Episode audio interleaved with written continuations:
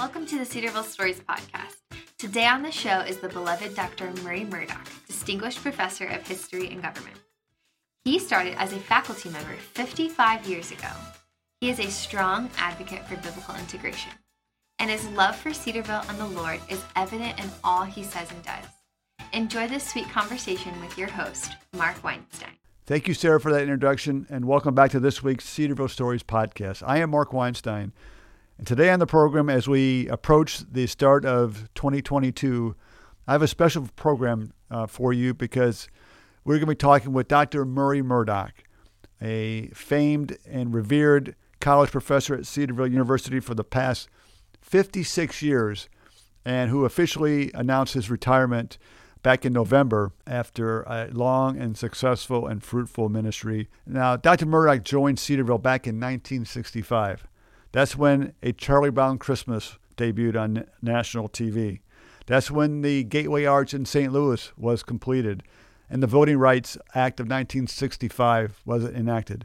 So there's been a lot of historical events taking place in our United States of America during the time Dr. Murdoch uh, joined Cedarville and has now retired. So join me this week in looking back in the ministry and life of Dr. Murray Murdoch on this week's Cedarville Stories podcast. Murray, welcome to the podcast. It's great to have you on the program. And I thank you for being a trailblazer for truth and excellence at Cedarville University. Thank you, Mark. You're very kind. On January 22nd, 2020, uh, Dr. Murdoch joined me on the podcast and we talked a lot about his passion for civil rights and biblical authority. We may touch on some of that today, but for the sake of the program today, I want to continue that conversation, but yet dive into some other topics. And so, for starters, uh, Murray, you joined the faculty 55 years ago after you earned your doctoral degree from Northwestern University. How has the university changed during those 55 years? Well, I think the most remarkable change, of course, is size. When I came here, there were six to 700 students. Uh, we had chapel in Alford Auditorium. I remember very graphically how the faculty used to sit on the platform in Alford when, as we got larger and got more crowded. And uh, one faculty member in particular wore sunglasses so that, that nobody could see him if he dozed off. But uh, as the faculty sat on the stage, everybody everybody had all the students had an opportunity to witness faculty uh, attention to the speaker and uh, and uh, at that point in time alford auditorium was a chapel what is now the graduate school building was the radio station and the ma- uh, mailboxes post office uh, what is now tyler was the gymnasium and the food service center so from a physical standpoint, the changes in campus have been extremely, extremely great. Um, the lake wasn't here, and none of the buildings north of the lake were here, except for except for Maddox Hall was here, but that that was a brand new building then, and uh, so the physical changes are immense. But fortunately, the spiritual changes haven't occurred. We've stayed consistent to the Word of God and the testimony of Jesus Christ. That's right. So let's go back to um, some of the changes. So um, I'm interested in knowing, like, when did the lake appear and how did that all happen? I'm not exactly sure what year it was that the lake appeared, but when we began building uh, units on north of the north of Maddox Hall, uh, we built uh, we built the new gymnasium and uh, and student center and all those buildings. It was it was probably ten or fifteen years after I got here that the lake came into being. And I, I remember in the early days being thrown in that lake on several occasions after tennis tournaments. And it wasn't a terribly pleasant experience, to be honest with you. But uh, they had to shine me out there pretty good to get away from the, the rocks and the stones and things like that but that became the centerpiece of campus as as we kind of expanded around that that lake, and as uh, it's a very attractive lake, and it's very fulfilling to see the way they built the campus around the lake. But the gym student center was one of the first buildings out there, as I recall, and some of the dormitories. student union and the chapel, of course.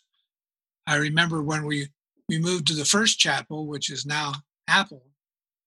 I remember carrying books from uh, down to the Carnegie Library, and we would.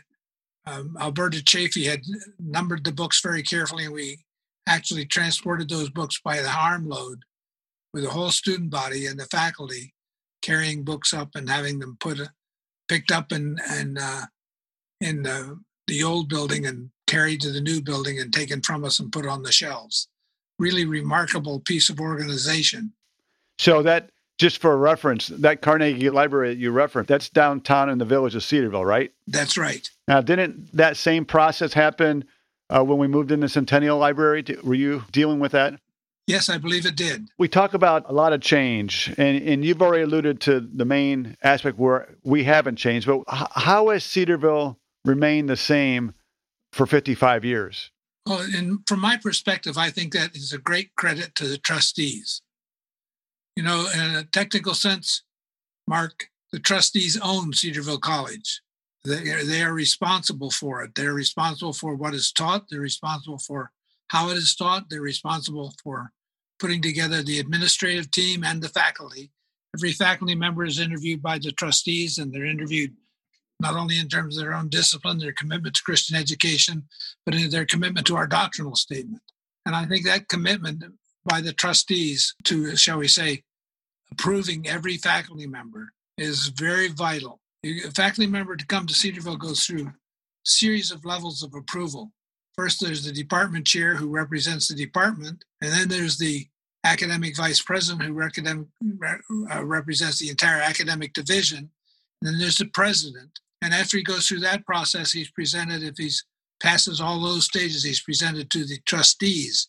And he is again questioned on terms of his faith and his doctrine and all those sorts of things, his or her, I should say. And uh, so I think the real essence of Cedarville University is a trustee board which is self perpetuating, which means that they elect new people of their own ilk. So before a trustee is elected to that board, he has to prove same thing a faculty member has to prove his commitment to orthodoxy and his commitment to our doctrinal statement and his commitment to the course of Christian education. And I think I think it's a great credit to our trustees, not only for, for the expansion of the campus, but for maintaining the doctrinal purity of the campus.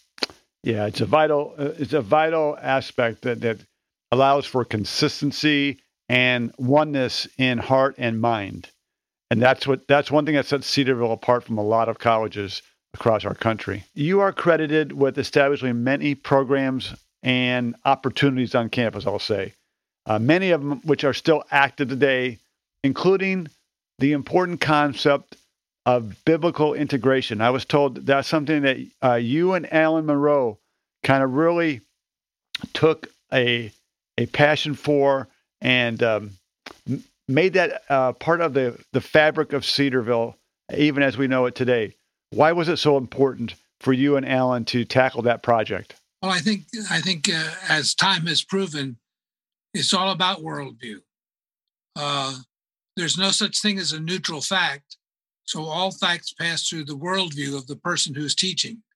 And I think that's the problem in secular education today. The worldview is so distorted, and it began in the 50s, and it's affected the university so completely uh, in terms of a liberal socialistic pattern of education that's taking place.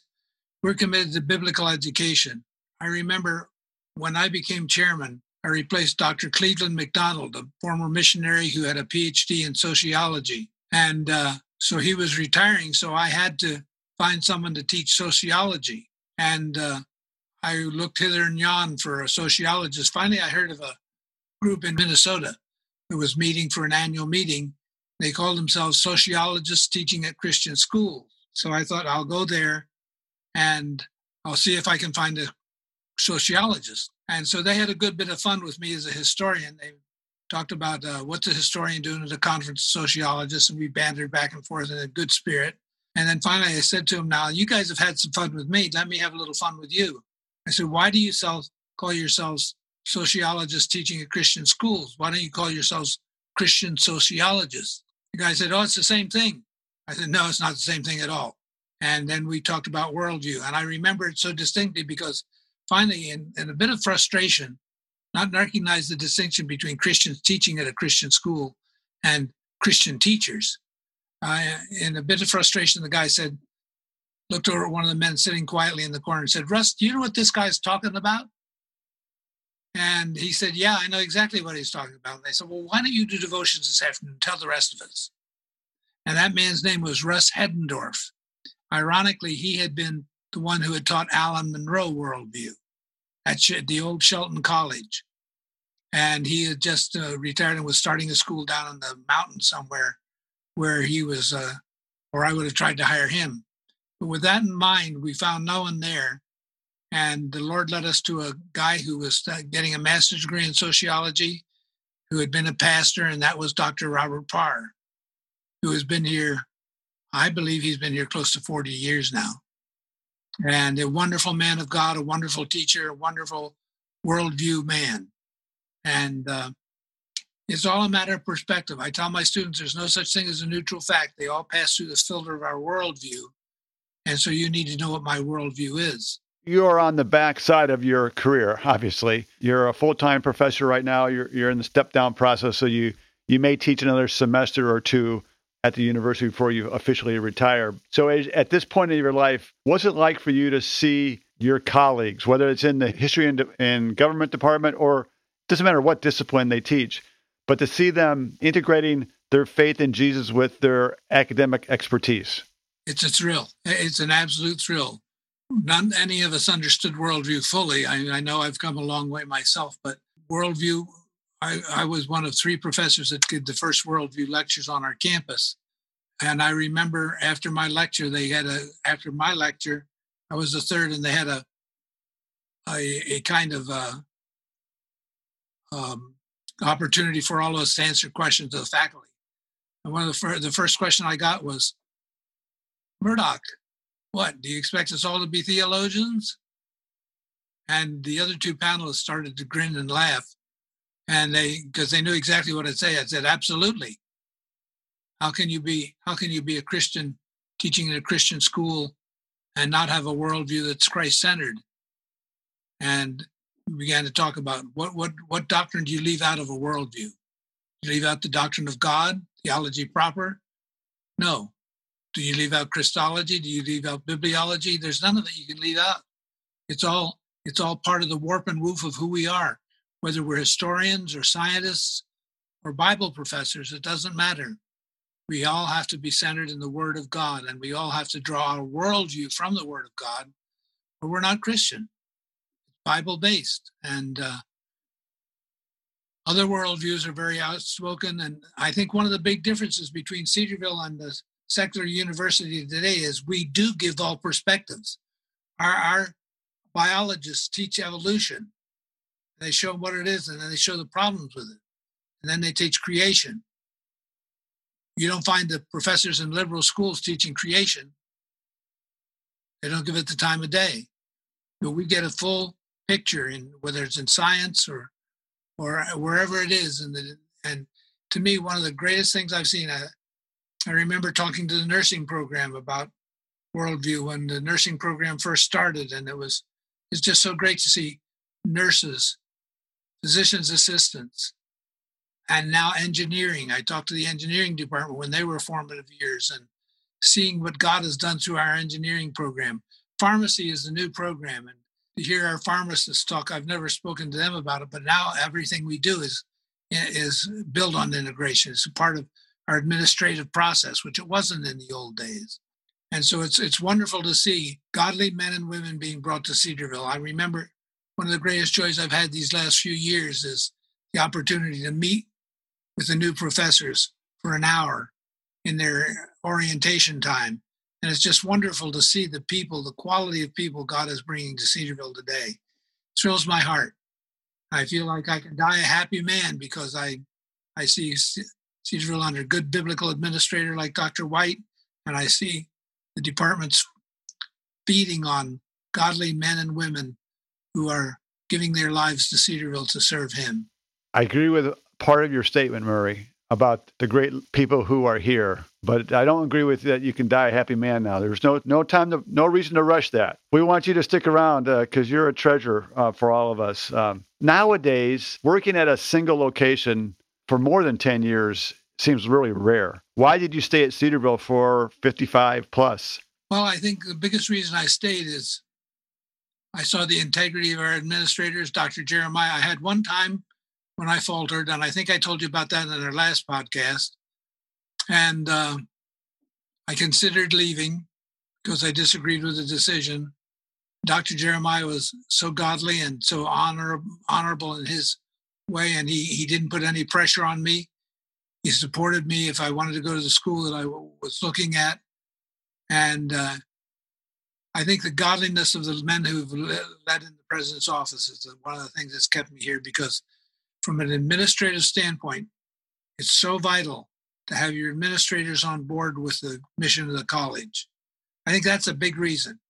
And I found support in the administration. I found they've been open to ideas and suggestions that we've made, and uh, and they're godly people. And I often say, where where else can you go teach the people you want to teach the things you want to teach them in a world Christian worldview. As you just mentioned, you, you've worked with four presidents. You've worked under Dr. James T. Jeremiah, Dr. Paul Dixon, Dr. Bill Brown, and Dr. Thomas White.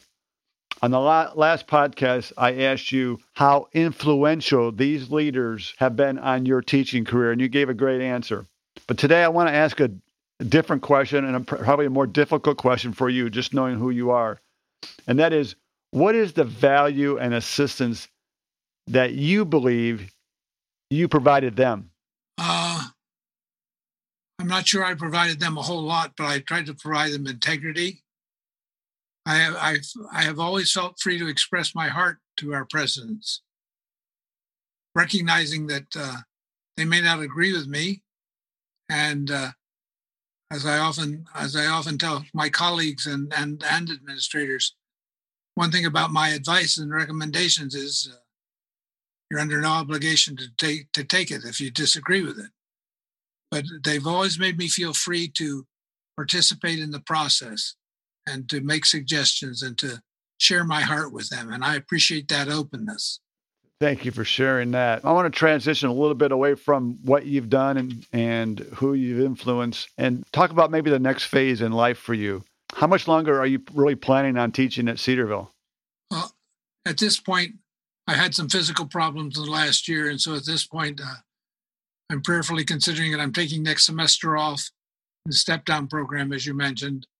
And I hope to be back next year, but that's something my wife and I will pray about determined in the next few months.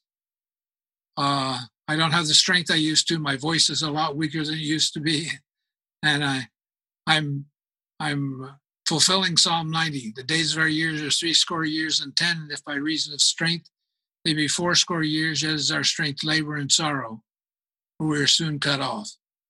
And uh, I'm in the labor and sorrow stage of life, I guess, but at the same time, I rely on Psalm 91 because that's a great psalm of eternity. And so I'm joyful in I'm joyful in whatever God has for me.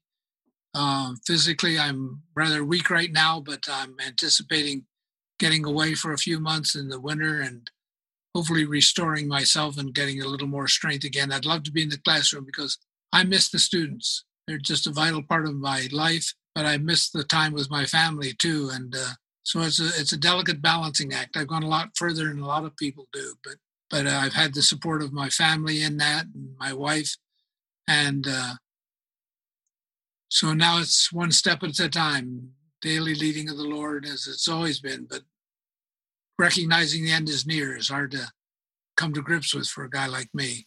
It's it's it's hard to come to grips with any for anyone. I'm I'm sure that so, how, how much influence did your wife have on the decision for you to take next semester off and go down to Florida for a while? Well, just having some time off to spend together is really important to both of us. She loves the ocean, she loves the water. As far as I'm concerned, I can sit there in the balcony of our condo and look at the water with her and have some real contented, peaceful time. So, what, what city are you going to? We're scheduled for Daytona for the month of January in early February, and then we'll be going over to the other side of the state to look at some properties for future reference. You're hoping to stay down in Florida from the end of this month or January through what? Come back in April, May? No, we'll come back in mid February probably and miss a part of the winter. But our grandchildren are in Philadelphia. We want to spend some time out there as soon as this COVID lets up and lets us do that. Do you have any fear about traveling uh, with COVID? We have some reservations. Uh, our son is going to drive us, and uh, we're going to drive rather than walk through airports. Um, and we're still waiting for the doctors to give us their okay because we'll we'll we'll cancel before we go without their recommendation. So uh, I, I, wish you the best, and uh, I know you'll have a good time. Uh, make sure you wear sunscreen if you get out there in the sunshine. I want you to get sunburned. Yeah, we'll be careful. I'll give you a call if it's uh, if it's ten below zero up here and I'm in the seventies. I'll give you a call and say how you doing. I don't want to hear from you then. no, you you can call me anytime, Murray. As I move toward the near the end of the podcast, you know, I, I, I want to hold it in reverence to your longevity and your wisdom. So, with that as a backdrop, what advice would you give to your current faculty colleagues as you prepare to step away from teaching? Uh, I think the best counsel I could give them would be stay true to the word. Be sure to teach uh, your kids how teach them to think in a Christian manner on all the all the great disciplines of the academy, and uh, stay true yourself. Do you have any regrets from your time at Cedarville? I don't think so. I think I, I think we all regret the things we could have done better. I've enjoyed Cedarville. I've enjoyed I've enjoyed the team. I've enjoyed the department. I've enjoyed the faculty as a whole. My greatest regret is that it's, the time's drawing to a close. And I regret that for a lot of reasons. But uh, it's been wonderful to teach Christian, godly kids, and I I still get emails nearly every every week from a former student asking about this or that, and or or emails that talk about the success of a student, and it's just such a great privilege to be a part of Cedarville. A part of that because because of Cedarville's faithfulness to the Word of God. That's what makes it all worthwhile. Yeah, as as a colleague, it, it's it's a, it's a joy to have worked with you for for me the, the last um, eleven years. By the time this this podcast airs, what what is your greatest memory, Murray, during your time at Cedarville, or maybe your most memorable event that you can recall um, from your 55 years? I think I think uh, a story, and I'm not sure if I told it to you before or not, but I remember the day Tony Evans was speaking in chapel, and the lights went out, and the chapel was, which is in Apple at that time, was engulfed in darkness. I remember Paul Dixon said, "Tony, I don't know whether to have you speak or not. He said, I don't know how long this darkness is going to eh, last. And Tony Evans said, Oh, I came here to preach, let me preach. And at that time, by that time, satellites at various places throughout the campus where the overflow of students went to chapel. I think there was one in Alford, there was one in the science building, as I recall. Like there were two or three of the satellites.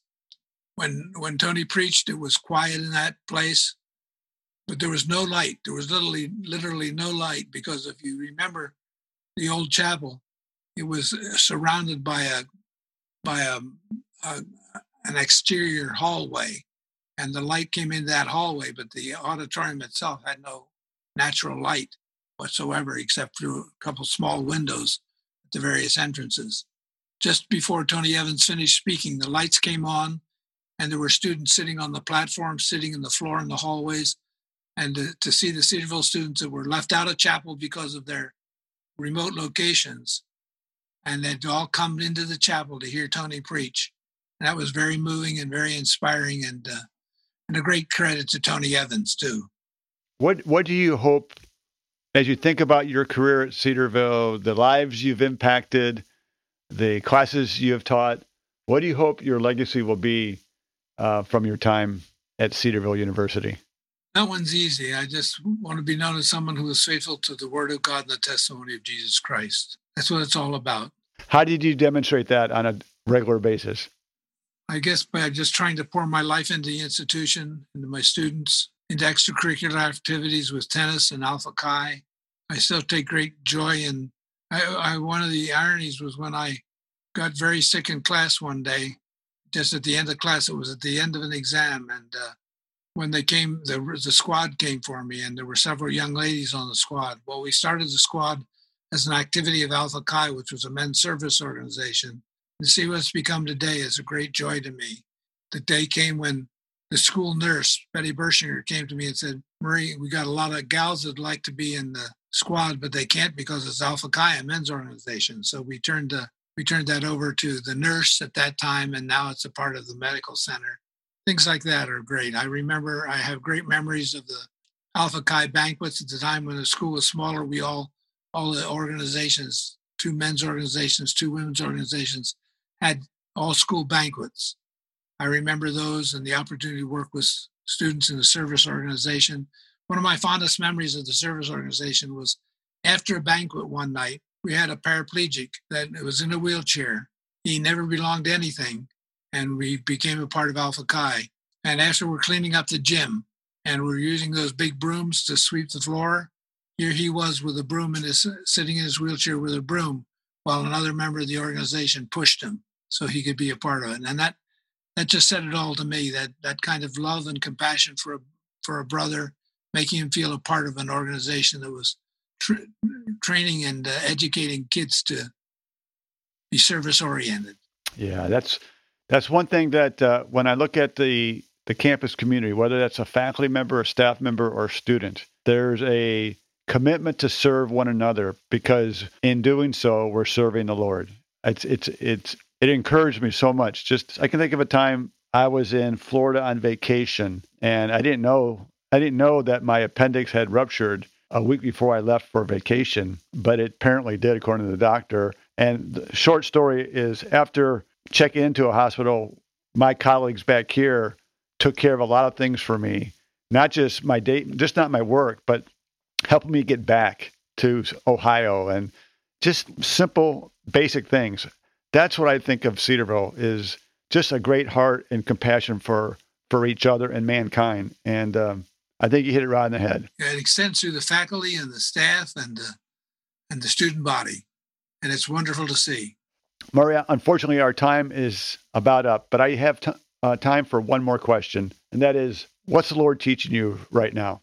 Right now, the Lord's teaching me dependence on Him as I've never learned it before because my health has been really struggling for the last year and a half. And I've experienced the love of the student body and the help of my colleagues. Had to have valve replacement this winter in my heart. Um, Dr. Mack and Dr. Clark and Dr. Sims all stepped in and taught my classes and uh, filled in for me. And just to see the collegial relationship and the helping spirit of your colleagues when you do it. That's why I have to be pretty careful to be sure that I can deliver the goods before I come back for another semester because I don't want to put that kind of strain on my friends and men that I love. But um, been great. Do you have any fear in uh, exiting right now? No, no, I don't have any fear. I, I I feel the university is on a good setting. I feel we've got good leadership, good administrative leadership. I think uh, uh we all have the same concerns with socialism expanding in our country and uh, that sort of thing. And I think Christians could be in for a difficult time from time to time. In the last days, I have no fear that Cedarville will remain faithful to its mission as long as we keep our current trustees and keep our current administrative team. And those changes can be made as long as we keep the trustees solid, as long as that, that self perpetuating board remains true to the word of God and the testimony of Jesus Christ, we'll be fine regardless of what God brings into our experiences. Murray, thank you for um, your years of service. I just cherish you as a friend and a colleague for the last 11 years. You like to pick on me, which I deserve. And I hope you have a great, refreshing time in Florida with your wife. Uh, get back up here and see us um, whenever you can. Thanks for joining me today on the podcast. Thank you very much, Mark. Appreciate you a great deal. Thank you for listening to Cedarville Stories podcast, brought to you by Cedarville University. If you were encouraged by this conversation, like I was, please share this episode with a friend. If you know of an awesome Cedarville story, share it with us. We would love to showcase how God is at work in the Cedarville family.